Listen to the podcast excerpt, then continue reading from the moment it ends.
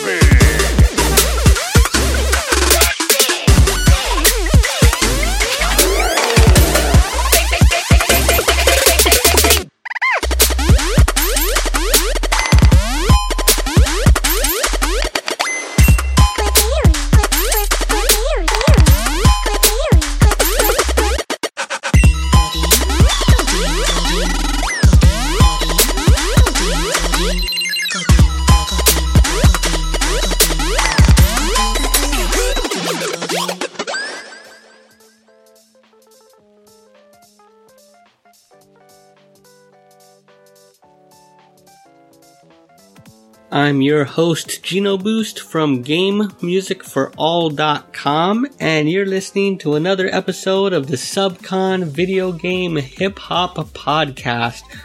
As you notice by the lack of non Pokemon based words in the opening track, it's time for another instrumental episode, and it's not an instrumental episode without Beatmaker Cals, who drops his Pokemon Go inspired beat there, known as Pokemon Go Crazy, which you can find over on Beatmaker Cal's SoundCloud page.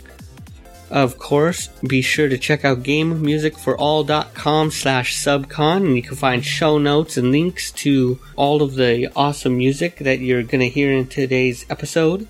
And thanks to that super dope Pokemon music, I think it is about time that I give my review of Pokemon Go.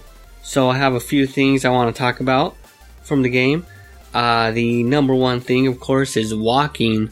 Uh, you gotta walk everywhere. I have, um, I have tried to play the game while driving, and it is distracting and nerve wracking and not fun.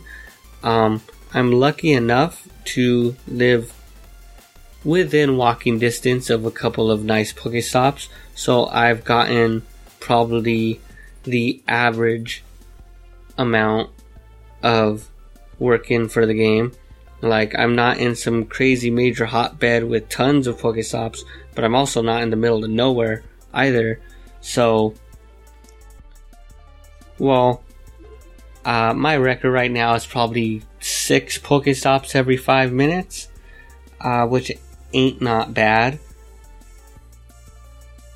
and I've been pretty much walking non-stop uh, since the game came out, up until about a week ago, where I decided to step up my game and go into hard mode because I've actually been jogging instead of walking. So thank you, Pokemon Go, for making a pragmatically lazy person pragmatically healthy by making me impatient enough to not want to walk anymore at some point I was like, hey, I've been walking for a while. Let's try running because, you know, I'm somewhat healthy again. Hooray!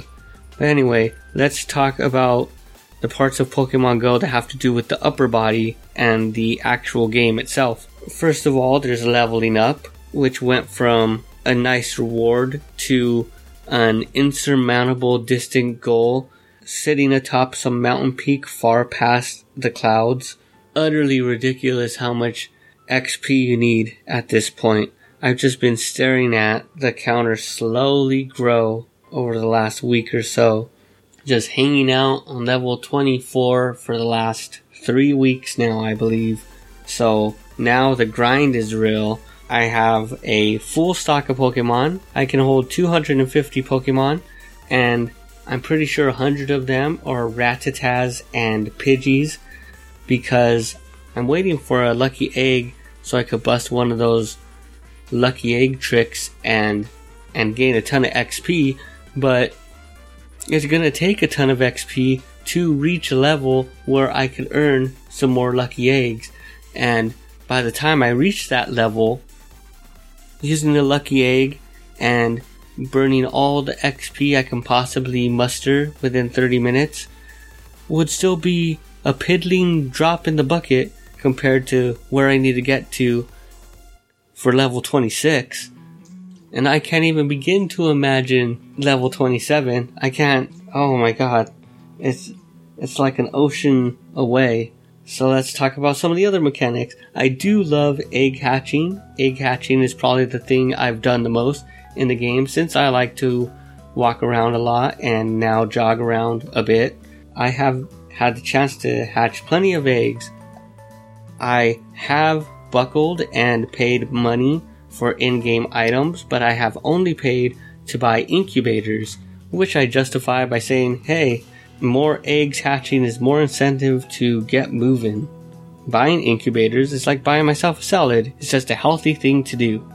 So, as I've reached these upper levels, I'm still hovering around level 24. Uh, two things have changed. One, I actually have the ability to take on gyms that are in my neighborhood, and I've had the lucky occasion to earn a couple of coins after taking a gym or two, or even three.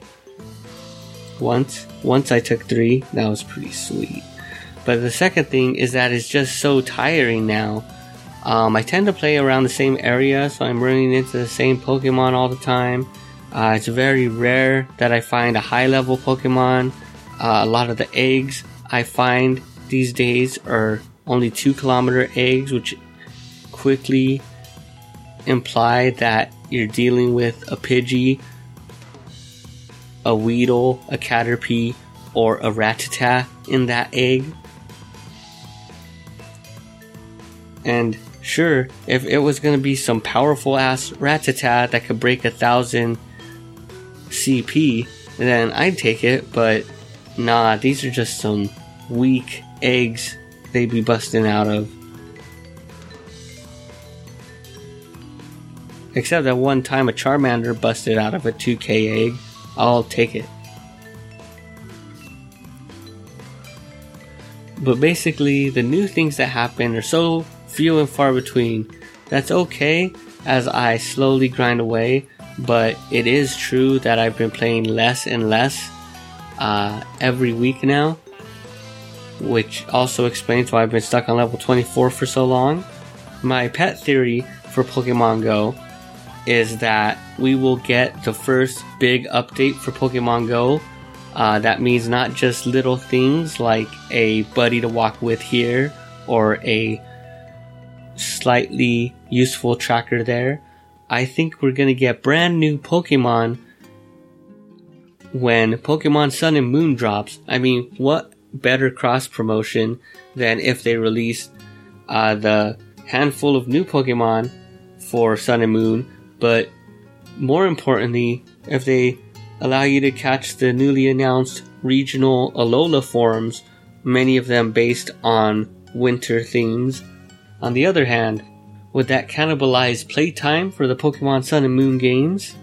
It's hard to imagine so when Pokemon Go is free, but if people start dumping a bunch of money to catch that super cool ice based Sandshrew, who am I to judge? And speaking of regional variants, let's talk about the newly announced Alola forms in Pokemon Sun and Moon.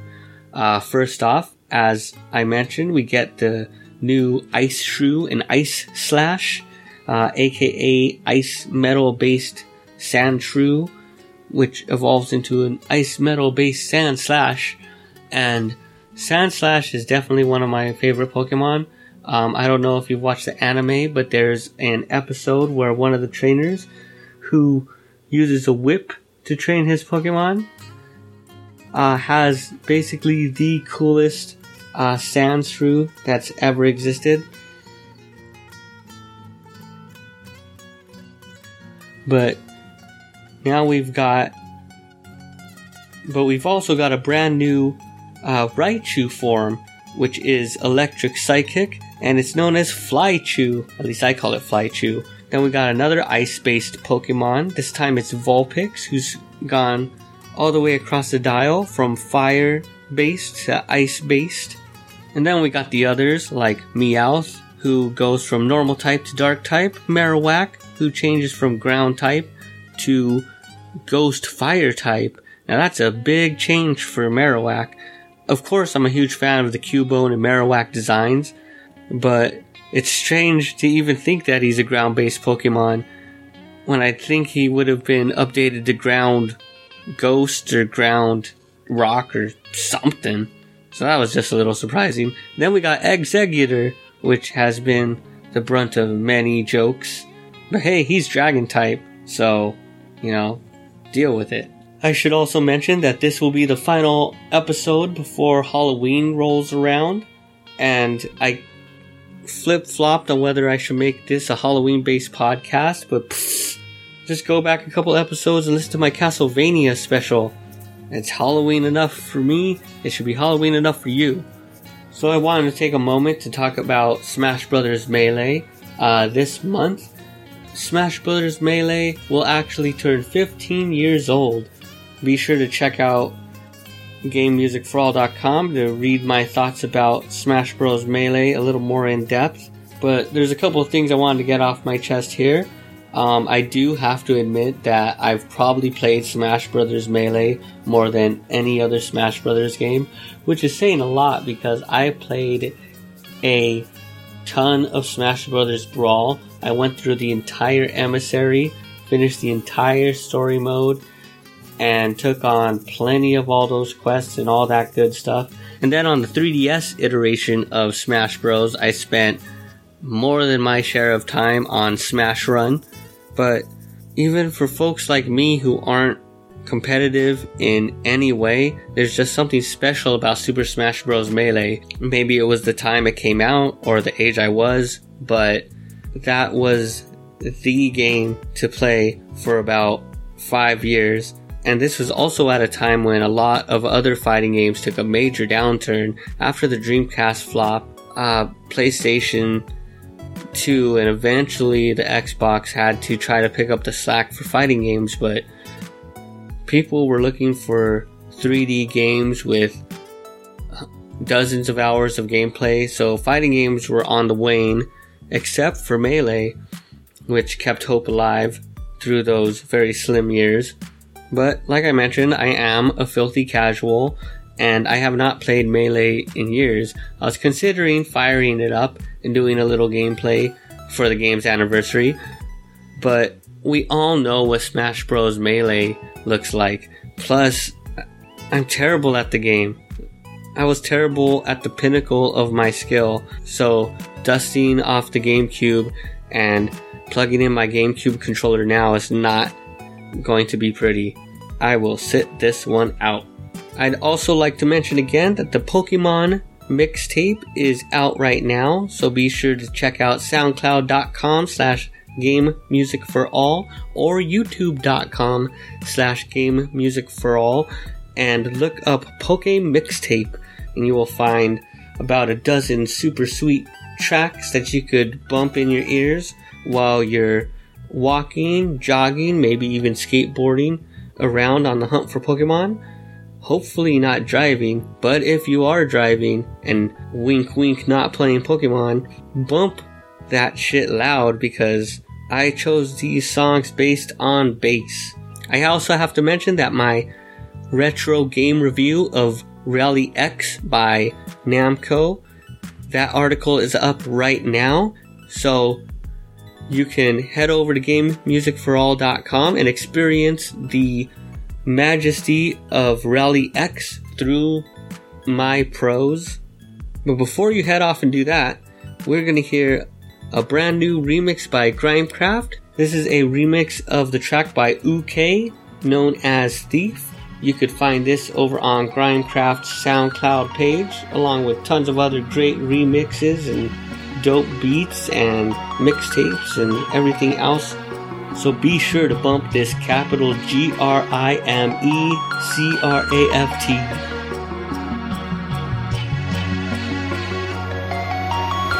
Like a thief in the night. I'm coming for your heart, I'm coming for your heart. This time it's anything goes. I guess I'm just a selfish ghost, ghost.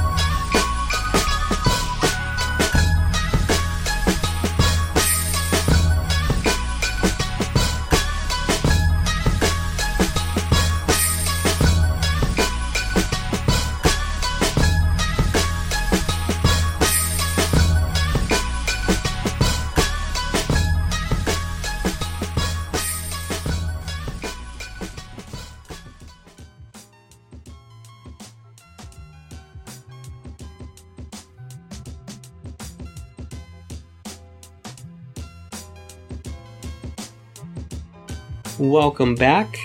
You just heard a dope new bump by Urban Flow, and this one is from his Melodic Bumps Volume 6. Uh, if you've been a long time listener of Subcon, you've heard Urban Flow's bumps from Volume 3 through 5 now, but now you're hearing 3 through 6. Um, that is a remix of music from the GameCube game Naruto Clash of Ninja 2, and it was called Ichiraku. Let's talk about another game I wanted to hype this week. Um, I've recently found out that the Wii U downloadable indie game title, The Fall, is getting a sequel known as The Fall 2. The sequel will drop sometime in 2017 and promises resolve to the incredibly intense ending that took place at the end of the original The Fall. And I couldn't be more excited. If you haven't played The Fall for Wii U, it's a 2D side scrolling game in the vein of somewhere between Metroid and Another World.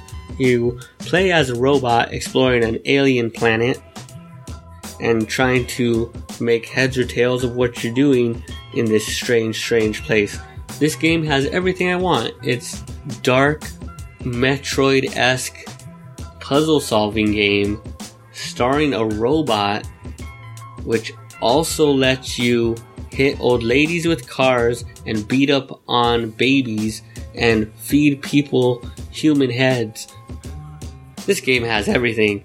If you haven't played it, you've got to play the fall, and then you've got to sit in a chair like me and twiddle your thumbs and think about how great the fall 2 is going to be until the fall 2 comes out, and then you can stop twiddling your thumbs and then put your thumbs on the Wii U gamepad to, you know, purchase and download the game.